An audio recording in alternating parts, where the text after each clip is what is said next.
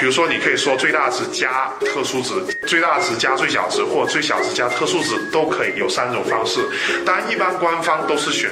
最大值和特殊值去说，剩下的最小值和其他的一些值，比如说像这道题的 USA、Japan、China，偷偷在中间，它也不是特殊的值，但是你也不知道机器会不会把它们当成是采分点，你也想说该怎么办？剩下第三句，你可以用一个归纳法把它们概括出来。归纳法的句型是固定的。因为一般来说，它是结构中间的分关点，它先是描述最大值，再去说归纳法，最后再去说特殊值的。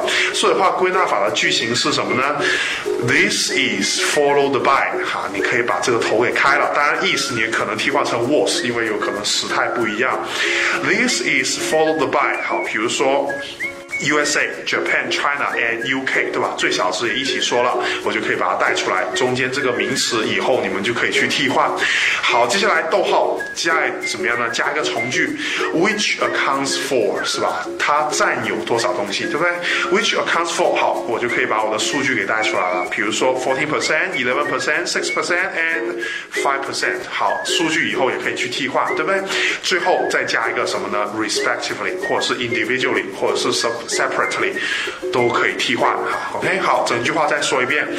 This is followed by USA, Japan, China, and UK, which accounts for 40%, 11%, 6%, and 5% respectively. 以后啊就可以去替换国家还有数据哈，只要国家和数据能对应上，你分数就回来了。极值其实也可以采用这样的句型。一般我们中国人比较擅长说话都是什么什么是什么，或者是什么东西有多少，对吧？所以我们也可以按照这个思路去打造我们的模板句子。比如说，你可以说 Australia is the largest country，哈，你就可以把它极值给带出来了，对不对？澳大利亚是最大的国家。接下来再加一个从句，就可以把它有说出来，对不对？Which accounts for twenty one percent。对吧？就可以把它有带出来了。好，下次也是一样的。如果你想说 UK，你也可以说 UK is the smallest country for New Zealand exports, which accounts for five percent，也是一样的。